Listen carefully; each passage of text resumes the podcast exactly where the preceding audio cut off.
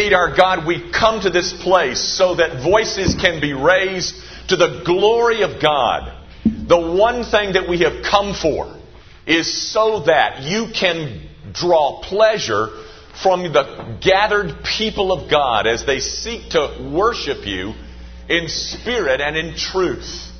Oh God, one of the things that so hampers our worship is that we're so distracted.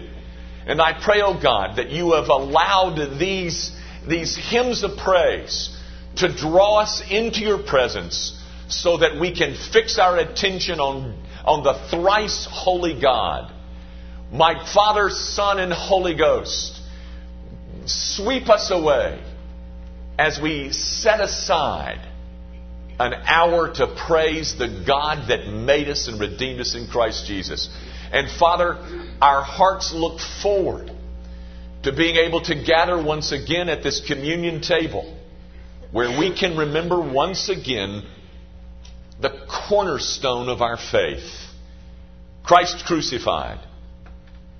And pray, O oh God, that we might feed on him afresh today.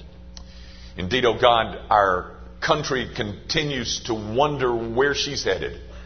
And I pray that you'll give the leaders your direction.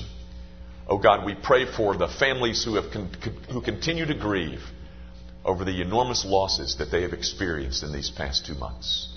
And we pray now, oh God, that you will help us to remember that our citizenship is not in America. We do not belong to the city of man but we belong to the city of God. That we live now in a context of dying, and we are headed towards an eternity of living. Now, Father, accept our praise, accept our gifts. They are meager, but they come from hearts that long to worship you. We pray, of course, in Jesus' name. Amen. Grab your Bibles, if you will, and open them once again to the book of Judges as we uh, continue our, um, study of the book of Judges. We're studying, uh, we're up to Samson's life and history uh, now, and but for this morning, I really wanted to take somewhat of a pause as we direct our attention at Samson and look uh, at uh, someone else in this story, and that has to do with Samson's parents. So you follow as I read, beginning at verse 8, Judges 13, verse 8. Then Manoah prayed to the Lord and said, O my Lord, please let the man of God whom you sent come to us again and teach us what we shall do for the child who will be born. And God listened to the voice of Manoah, and the angel of God came to the woman again as she was sitting in the field.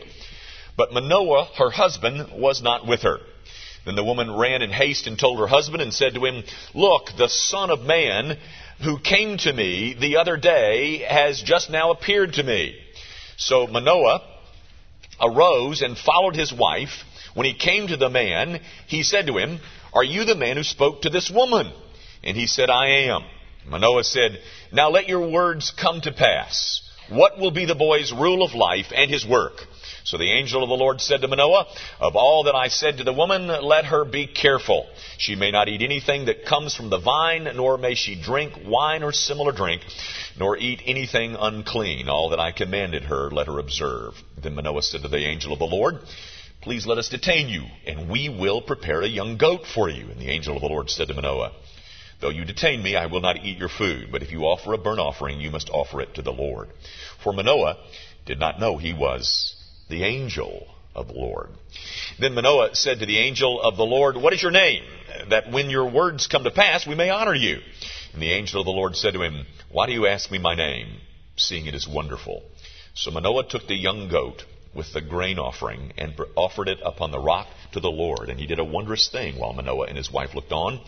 It happened as the flame went up toward heaven from the altar, the angel of the Lord ascended in the flame of the altar. When Manoah and his wife saw this, they fell on their faces to the ground. When the angel of the Lord appeared no more to Manoah and his wife, then Manoah knew that he was the angel of the Lord. And Manoah said to his wife, We shall surely die, because we have seen God. But his wife said to him, If the Lord had desired to kill us, he would not have accepted a burnt offering and a grain offering from our hands, nor would he have shown us all these things, nor would he have told us such things as these at this time. So the woman bore a son, called his name Samson, and the child grew, and the Lord blessed him. And the Spirit of the Lord began to move upon him at Mahaneh Dan, between Zorah and Eshtaol.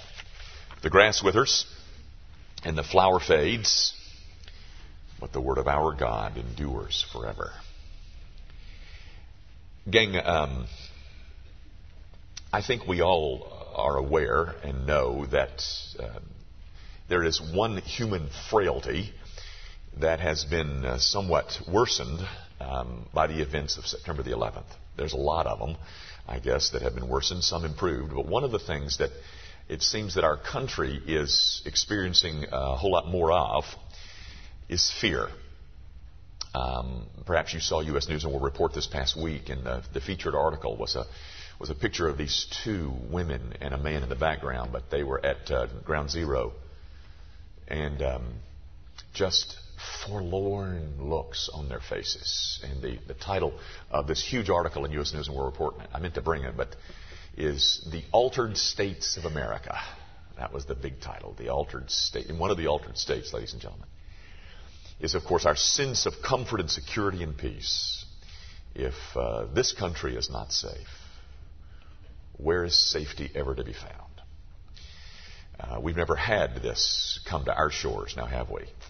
We have uh, commiserated with those who have experienced terrorism in Africa, but not New York City. And one of the things that, as I'm suggesting, that has uh, increased manyfold is fear. Well, part of the story of Samson uh, contains this brief vignette concerning his parents. Two very godly people um, who find themselves in a situation that has produced a great deal of fear. You'll notice at the end of verse 21 that they both fall on their faces, and then Manoah says in verse 22, We shall surely die. Actually, I guess the one that is the most afraid is Manoah, not so much his wife, but Manoah is the one most guilty of a heightened sense of fear and it's his wife that reasons him or counsels him through this period of fear that he is uh, experiencing. And that's why I want to draw your attention to this text. Uh, there, there, this is probably not the, uh, the final answer to the issue of fear, but it's certainly helpful. And I, I hope it will be helpful and relevant to you. Uh, those of us who uh, uh, travel a lot, those of us who have children that live in Washington, D.C., um, whereas we feel Memphis is relatively safe, there's still great concerns that we have uh, about what's going on, and we keep hearing these reports. Well, guys, uh, I think there's something here in this text for us, which I thought would be very preparational for the Lord's Supper. So let's let's take a look at it real quickly, and then we'll head to the sacrament. But the first thing that I wanted you to see is that we are dealing, uh, the, the picture that you get here of these two people is that they are genuinely godly people. I mean, here is a barren woman who, come, who uh, gets this angel that visits her, announces to her that she's going to have a baby. And uh, she runs to her husband. And, and, one of the first things that you see is that Manoah treats her very uh, credibly. Uh, I mean, she is bringing something that is highly supernatural into his ears, and uh, he never he never doubts the credibility of his wife or the veracity of what she says. Uh, he deals with her and just longs to have another visit by this angel. And you'll notice in verses eight and twelve. Um, Manoah never says anything about, well, how do I know this is going to happen? Or if this really happens, or he, he, says nothing like that. You remember in the New Testament when, uh, when an angel visits um, Zacharias, who is going to, uh, the, the husband of Elizabeth, who is going to bear John the Baptist? And this angel announces that his barren wife is going to have a son, and, and he says, Well, how can that be? You never see that kind of spirit in Manoah. He believes what he's been told. All he wants to know is how we're going to raise this child once he's born. There's no sense of questioning or doubting what, what, what his wife has told him. It's a, it's a, it's a trust in the bare Word of God, and that Word is so highly supernatural.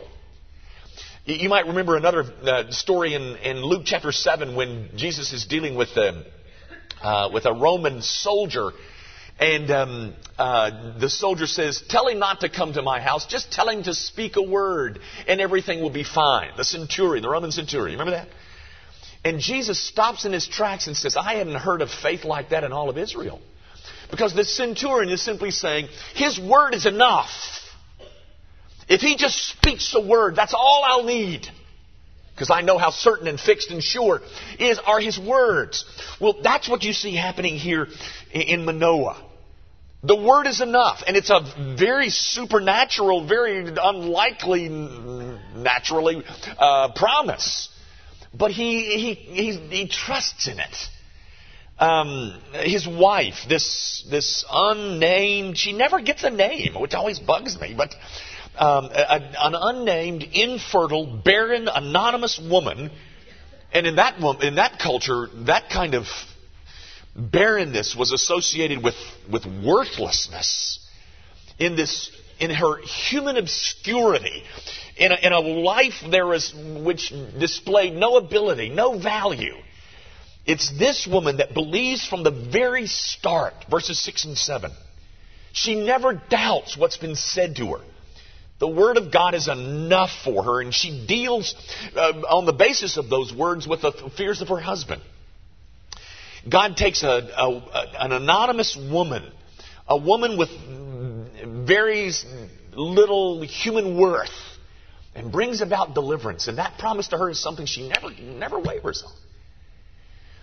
Now, gang, um, the reason I've labored this point about I, I, I want to give you a, a picture of two very godly people and I think that's what you've got here.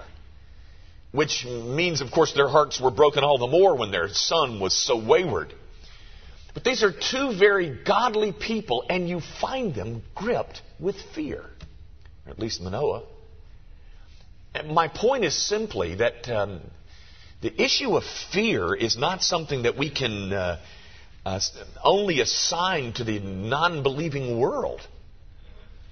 We're guilty. This is a this is a human frailty shared by we believers and Christians as well as those who aren't. This is a godly man and a godly woman afraid now. They don't know whether to consider themselves blessed or to consider themselves cursed. And the unfolding of their circumstances has produced a situation that you see displayed by Manoah in verse 22 we're going to die. And that's a godly man. You know, David is another one who uh, admits in Psalm 31 that his fears surround him. Fears surround you? Maybe not. Maybe this is just for people who have children living in Washington, D.C. but I don't think so. I think there's a heightened sense of an altered state of America where fear has um, has gotten a hold of a lot of us. At least it's increased. I uh, was in the wait or the workout room this morning or this week, not this morning, um, but this week, and I overheard a conversation by two um, pilots, and um, one of them was complaining about his portfolio well, ladies and gentlemen, um, anybody else here want to complain about their portfolio? Is it not looking quite as good as it was 18 months ago? Um, I mean, uh, has anybody's increased in this period? And, and, this guy was just railing against his stockbroker or whatever, the, the guy that manages his portfolio. And um, he said, I want results. And I'm changing. And I want to tell this guy, I'm here to get results. And I want to say, well, what do you want from this poor guy? I mean, you're, I mean, nobody's portfolio. I mean, you're just trying to manage the decline, you know? But I thought, here's a man who's afraid. He thought, you know, his future was well socked away in stocks and bonds, and now He's afraid. And that's what's driving him now, although he was quite obnoxious uh, in addition. But it's fear, ladies and gentlemen. Well, I want you to know that some of you are frightened by your portfolio decline as well. And there's a statement in this story that I thought, I hope, will give you a great sense of how to deal with fear. It's a great statement. It's verse 23, folks. Because this is how a wife deals with her husband who is caught up in fear. and isn't that great, guys? We're the ones so nervous, and our wives are leading us to the promised land. But notice what she says. It, to, in response to his statement, Oh, we're going to die! She says, If the Lord had desired to kill us, he would not have accepted a burnt offering and a grain offering from our hands. Nor would he have shown us all these things, nor would he have told us such things as these at this time. Now, I want you to notice what takes place in that verse. How her husband, oh, she, how his wife, I wish she had a name. She doesn't. But we'll call her Barbara. Uh, how Barbara counsels her husband through his period of fear. There's, there's a general comment that I want to draw your attention to, and then two, uh, three, two or three specifics, and then I'm finished. First of all, generally speaking, she focuses her husband, she focuses attention on God. Notice what she does. She says, If the Lord, He, He, He. That is, in the midst of dealing with your fear, my dear husband, you have got to spend your attention, you've got to fix your attention not on your circumstances and not on some kind of human solution. I, you've, you've got to begin by reminding yourself of certain things that you know are true about God. The, the, the, solution that she uses to counsel her husband through his fear is to take his attention off of his circumstances and focus them on the living God and who he is. Ladies and gentlemen, is there anybody in this room so foolish as to think that once we catch and kill, if we kill him, Osama bin Laden, that our troubles are over? Does anybody believe that? Are you so benighted that you feel like all will return to normal if we can just capture him? That's poppycock, ladies and gentlemen. My point is, I, you must not focus your attention on American foreign policy. If we're going to work through a period of fear, the first thing that we must focus on is the nature and the character of the God that we know. We know that He's not capricious. We know that He's not, that He doesn't blow His top like me over foolish things. He's not whimsical and He's constant and unchanging. The first thing that Barbara does to deal with her frightened husband is to take his attention off of what he is experiencing and to fix his attention on the Lord God. That's the first thing that we've got to do, uh, ladies and gentlemen. If we're going to walk through our fear about our portfolio or about anthrax or about uh, terrorism or about flying, we're going to work it through our fear. The first thing that we've got to do is forget, we've got to focus on who God is. What things do we know about Him? But that's a general comment. Specifically, I want you to notice a couple of three things that she mentions. First of all, um, look at that statement um, at the last of, of the verse. Nor would he have told us such things as these at this time. That is, Barbara has fixed her attention on things that God has told her. She is fixing her husband's attention on promises that God has made her. No, dear husband, we will not die because God has promised us certain things that mean we won't die. Now, guys, I am not by any means saying that none of us will die in, in terroristic attacks. I'm not saying that. I'm simply saying to work through fear. Barbara has taken her husband and, and tried to remind him of promises God has made to them. Ladies and gentlemen, the stance of, of confidence and safety and security is not to be found on CNN reports. It's going to be found. Oh, did anybody get all excited about the city that the Northern Alliance took this week? First good news we've had in the war. That we think Maybe that, that bunch of Afghans over there has taken that marshy El Relief or whatever it is. We've got us a city. Is that where your comfort came from, ladies and gentlemen? Well, that's not what Barbara is doing. Barbara is taking her husband and reminding him of promises. God has told us things, oh dear husband. So fix your confidence in what He told us, not in what you're feeling.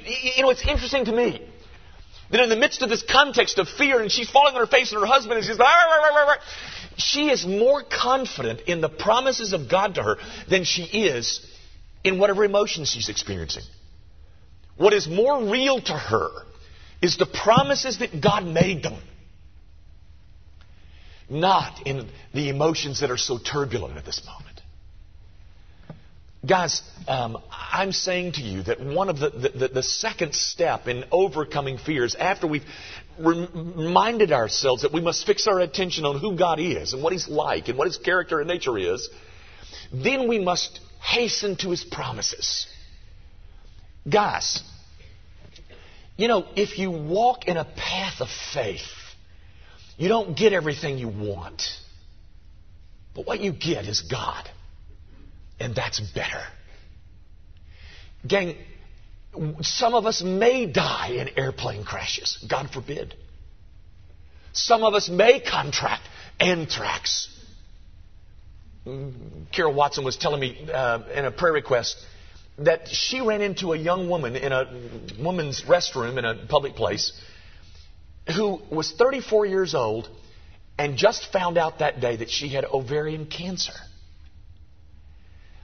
You know, and, and Carol was able to minister to her and counsel with her and, and witness to her. But the point is, guys, that may be true of some of us, not particularly ovarian, but I mean, I'm, I'm not saying that our path is going to be cleared away from all trouble. But I am saying if I'm on a path that God placed me on, it's safer than the path I would be on if I weren't on that path. That's the best path for me. And God has made me promises and assurances of that.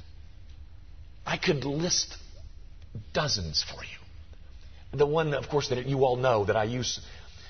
For God has promised us that all things work together for good to them that love God and are called according to his purpose. All things work together for our good. And I must remind you of what God told us. And in the midst of handling your own set of fears, you must retreat to those things that God has promised His people. I'm not saying you won't get anthrax. I'm saying you must retreat to the promises of God. I hope you don't. But in dealing with our fears, we've got to remember things about God and then land on what He has He's not going to kill us. He gave us a promise that He was going to give us a son.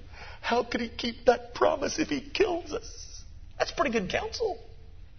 And I want to use the same counsel with you. Gang, how is it going to be bad if God has promised it's going to be good? And that's where we've got to go back to. What, what has He told us? And then one other thing, I'm finished. I want you to notice there that she mentions the sacrifice, and she, she mentions that the sacrifice has been accepted.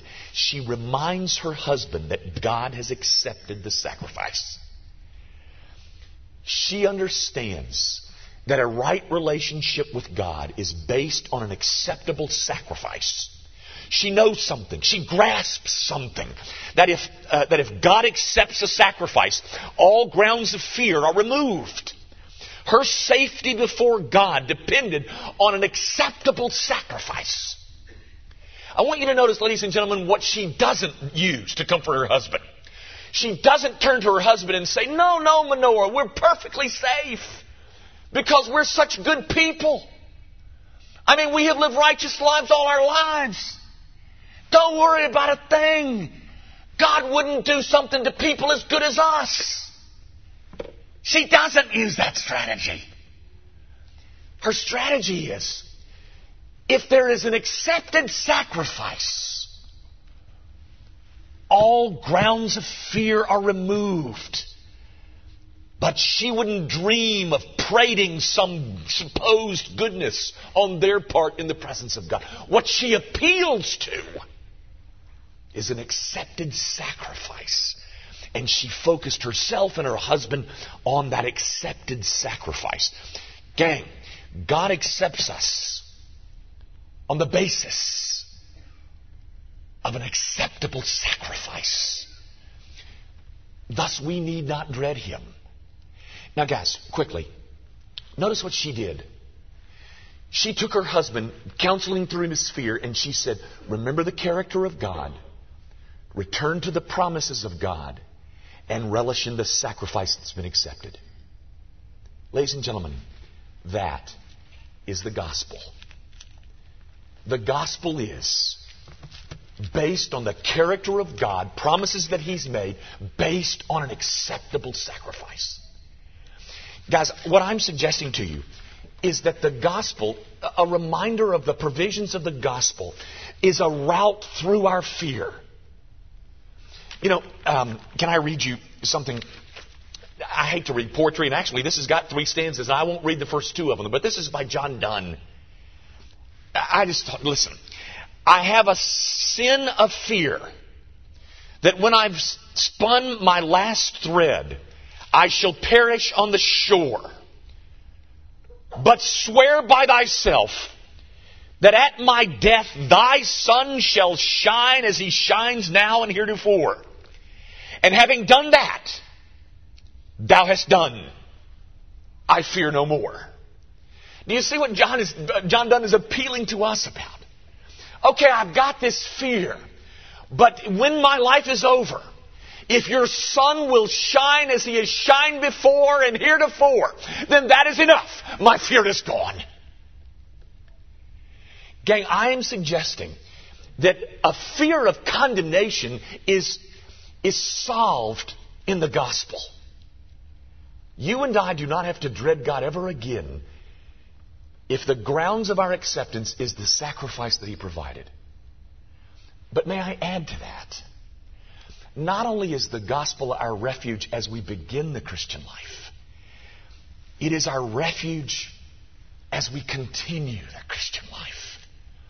Over and over again, we have to return to the character of God, the promises of God, and the sacrifice that He provided. The Christian life, guys, is nothing more than grabbing hold of the gospel day after day. We must begin again in the gospel every day. Martin Luther said this, and with this I'll stop. To progress in the Christian life is to be always beginning again in the gospel. Yes, ladies and gentlemen. It is the provisions of the gospel that uh, prepare us to meet eternity to prepare us to meet temptation, to prepare us to overcome fear. It is the provisions of the gospel, His character, His promises, and the sacrifice of Christ. That is the place to which you and I must return. Day after day after day. And I invite you to return to it with me now as we head to the Lord's Supper. Let's pray. Our Father, I do pray that your people will find a sense of liberation from things that trouble them as we go back again and think through the wonderful, wonderful provisions made for us in Christ. All of those promises, all of that, that impeccable character. Father, remind your people that there is nothing to fear once the sacrifice was accepted. And that now, as we continue in this path, we can do so by drawing from its provisions over and over again. Might we do that just now as we eat the body and drink the blood symbolically of our Lord and Savior Jesus Christ? In His name we pray.